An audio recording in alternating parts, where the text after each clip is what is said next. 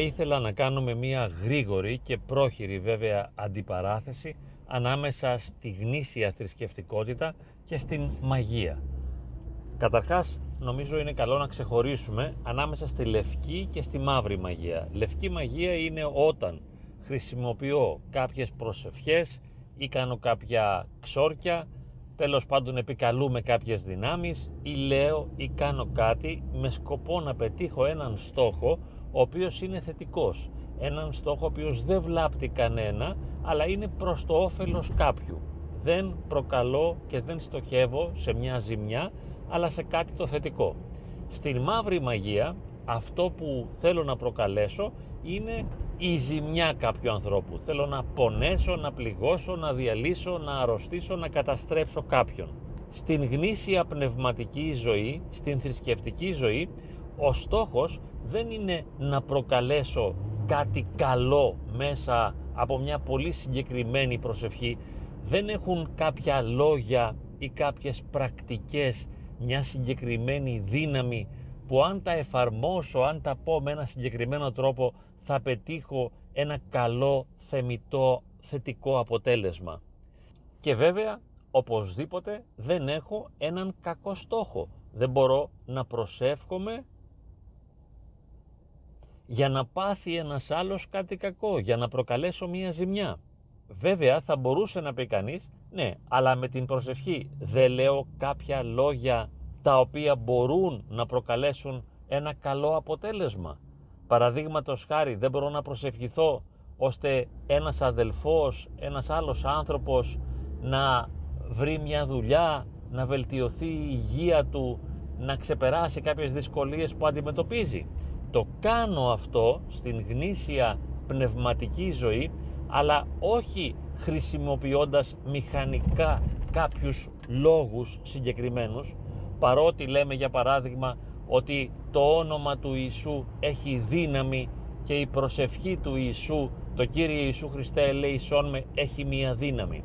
Έχει μία δύναμη, αλλά δεν είναι τα λόγια αυτά καθεαυτά τα οποία έχουν τη δύναμη, δεν κομίζουν τη δύναμη τα λόγια, αλλά η χάρις του Θεού η οποία μπορεί να ενεργήσει με την επίκληση του ονόματος του Ιησού. Ο παράγοντας, ο πιο σημαντικός, για να μην πούμε και ο μόνος σημαντικός, είναι η χάρη του Θεού, η κοινωνία του ανθρώπου με το Θεό. Γι' αυτό και λέμε ζητείτε πρώτα την χάρη του Θεού και όλα τα άλλα θα προσθεθούν σε εσάς. Δηλαδή ζητάμε τη χάρη του Αγίου Πνεύματος και θέλουμε να γίνουμε κοινωνοί και μέτοχοι στη χάρη του Αγίου Πνεύματος και όλα τα άλλα θα γίνουν. Μπορούμε, όπως για παράδειγμα στη Λευκή Μαγεία, να παρακαλέσουμε για να γίνει κάτι καλό σε εμάς ή στους άλλους. Όπως είπαμε για παράδειγμα για την υγεία μας. Αλλά δεν είναι αυτός ο πρώτος στόχος. Δεν είναι αυτό το πιο σημαντικό. Το πιο σημαντικό έργο στην προσευχή είναι η ίδια η κοινωνία με τον Θεό. Η ένωση με τον Θεό.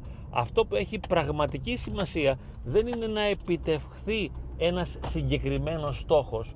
Αυτό που έχει ιδιαίτερη σημασία είναι να νιώσω ότι γεμίζω από τη χάρη, τη δύναμη και την ενέργεια του Θεού. Το σημαντικό λοιπόν στην περίπτωση αυτή είναι να γίνω θεοφόρος. Αυτό είναι που έχει σημασία. Δεν είναι σημαντικό να έχω υγεία είναι σημαντικό, αλλά δεν είναι το πρώτο ζητούμενο. Δεν είναι επίσης το πρώτο ζητούμενο να έχω εργασία. Δεν είναι το πρώτο ζητούμενο να είναι καλά τα παιδιά μου, να είμαι καλά εγώ ο ίδιος, να μου πηγαίνουν όλα καλά στη ζωή μου. Παρά το γεγονός ότι μπορώ να προσεύχομαι για όλα αυτά, αλλά δεν είναι η πρώτη κεντρική στόχη. Ο πρώτος στόχος είναι η ένωση με το Θεό. Το να γίνω όπως λέμε Θεός κατά χάρη ή για μας που είμαστε πιο ταπεινοί και περισσότερο αδύναμοι άνθρωποι από τους Αγίους και από τους ασκητές, τουλάχιστον να έχουμε μία στοιχειώδη σχέση με το Θεό. Οπότε όταν προσεύχομαι, δεν είναι όπως στη Λευκή Μαγεία που θέλω να γίνει κάτι το οποίο είναι καλό για μένα ή είναι καλό για τον άλλον. Ένας λευκός μάγος μπορεί να προσευχηθεί και να φέρει βροχή, για παράδειγμα.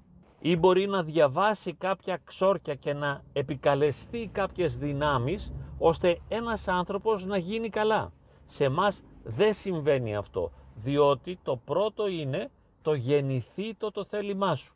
Και σε κάθε γνήσια πνευματική προσέγγιση, και όχι μόνο στην Ορθόδοξη Εκκλησία, αλλά και σε άλλες γνήσιες πνευματικές προσεγγίσεις, ο στόχος είναι η ένωση με το Θεό. Όπως λέμε, να δοξαστεί ο Κύριος μέσα από εμάς.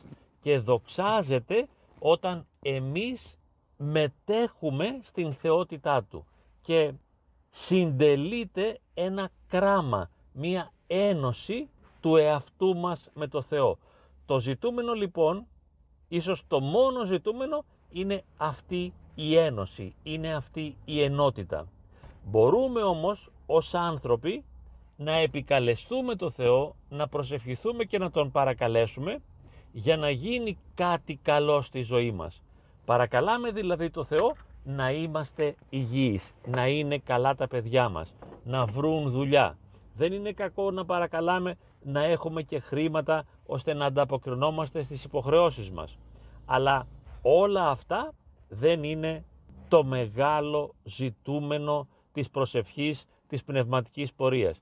Το μεγάλο ζητούμενο είναι η ένωση με το Θεό. Και εδώ βλέπουμε μια μεγάλη διαφοροποίηση από τη μαγεία, τη λευκή μαγεία ή τη μαύρη μαγεία, όπως πολύ συνοπτικά και περιληπτικά κάνω αναφορά σε αυτό το συγκεκριμένο βίντεο και όπως είπαμε, ως πιστοί είμαστε πολύ μακριά από τη μαύρη μαγεία, είμαστε τελείως ξένοι από αυτήν, δεν είναι δυνατόν να θέλουμε να πάθει κάποιος άλλος κάτι κακό, μπορούμε να το επιθυμήσουμε να αναδυθεί μέσα μας μια τέτοια επιθυμία, αλλά αυτό είναι αρνητικό, είναι πάθος, είναι κάτι που πρέπει να το ξεπεράσουμε, είναι κάτι που πρέπει να το πολεμήσουμε, είναι αμαρτία, είναι αστοχία. Το ζητούμενο είναι η ένωση με το Θεό. Θα μπορούσαμε όμως όπως είπαμε να ζητήσουμε να γίνει και κάτι καλό. Αλλά αλίμονο εάν ζούμε την πνευματική μας πορεία και τη σχέση μας με το Θεό και εάν επιδιώκουμε πάνω απ' όλα να γίνουν τα πράγματα όπως θα θέλαμε. Εάν επιδιώκουμε κάτι τέτοιο, εάν προσπαθούμε να καταφέρουμε κάτι τέτοιο, τότε δεν ζούμε πνευματικά. Δεν διανύουμε δηλαδή μια πνευματική χριστιανική ορθόδοξη πορεία, αλλά προσωμιάζουμε περισσότερο με τους λευκούς μάγους οι οποίοι επικαλούνται διάφορα τεχνάσματα για να πετύχουν συγκεκριμένους στόχους. Και είναι κάτι πολύ διαφορετικό. Άλλο δηλαδή είναι να επικαλούμε οντότητες και δυνάμεις για να πετύχω τους στόχους μου, έστω και αν αυτοί είναι καλοί. Άλλο είναι να λέω κάποια συγκεκριμένα λόγια με ένα συγκεκριμένο τρόπο, τα οποία έχουν από μόνα τους μια δύναμη ώστε να επιτευχθεί ένα συγκεκριμένο αποτέλεσμα και άλλο είναι να ησυχάζω ενώπιον του Θεού και γιατί όχι να τηρώ μια πνευματική σιωπή, να ζω ησυχαστικά, να είμαι ενώπιος ενωπίο, να στέκομαι δηλαδή απέναντι στο Θεό με σιωπή και ήσυχα, αργά, ψύχρεμα αλλά και καρδιακά να επικαλούμε το όνομά Του ώστε να με ελεήσει όπως Εκείνος ξέρει. Γι' αυτό και λέμε Κύριε Ιησού Χριστέ ελεησόν με και αυτό θεωρείται μια κορυφαία προσευχή, πολύ ανώτερη από το να πω Θεέ μου σε παρακαλώ κάνε με καλά, βοήθησε το παιδί μου να είναι καλά, βοήθησε την πρόοδό του, ελέησε όλο τον κόσμο, βοήθησε όλους τους ανθρώπους να μην βασανίζονται, να μην αρρωσταίνουν, να μην ταλαιπωρούνται. Όλα αυτά είναι πολύ καλά. Αλλά ανώτερη πάντα θεωρείται από τους Άγιους Πατέρες η προσευχή του ησυχασμού το Κύριε Ιησού Χριστέ ελεησόν με, το οποίο γίνεται και καρδιακή προσευχή κάποια στιγμή, οπότε χωρίς λόγια είναι η καρδιά που προσεύχεται, όχι ο νους, ο νους πάβει, σωπαίνει και ενεργείται στην καρδιά η προσευχή. Και αυτό είναι και μια διαδικασία αλλά και ένα τέλος. Υπό μίαν έννοια έχει επιτευχθεί ο στόχος την ώρα που ζει κανείς την καρδιακή προσευχή. Δεν χρειαζόμαστε να γίνει τίποτα άλλο.